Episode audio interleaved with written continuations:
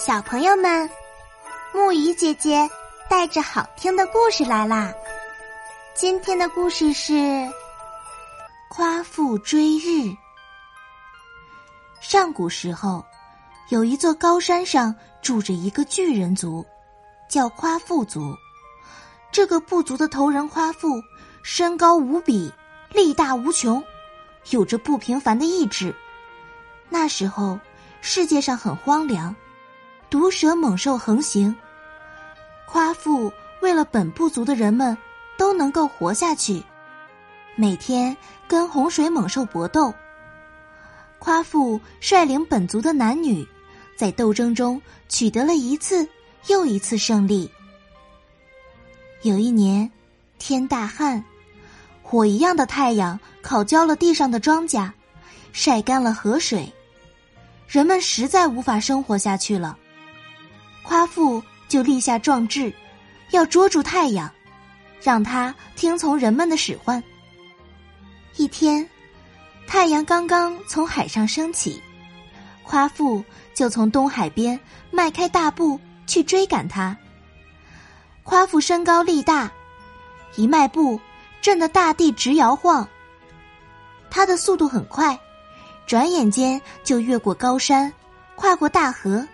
穿过了森林和原野，一路上的小山扎得夸父脚底都破皮流血了。可他忍住疼痛，没有停下来休息。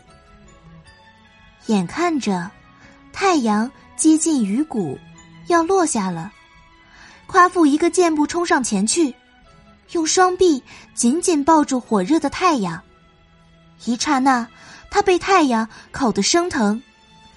只好不情愿的放开了太阳。夸父又热又累，转身去找水解渴。在不远的地方，黄河和渭河正在翻腾着滔滔大浪。夸父跑过去，两三口就把这两条大河的水都喝光了，可还是不解渴。他拖着疲惫的身体继续追太阳，最后。他实在支持不住了，终于像山一样倒下了，震动了整个大地和山河。这时，太阳已经渐渐落下，夸父看着太阳的最后一丝光芒马上要消失了，就用尽最后的力气扔出了手杖，手杖落地，变成了一片挂满鲜果的桃林。虽然我失败了。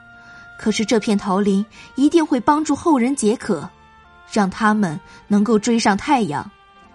夸父说完最后的誓言，缓缓闭上了眼睛。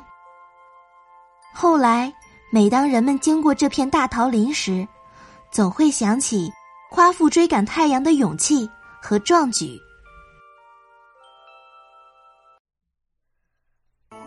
好啦，今天的故事讲到这里。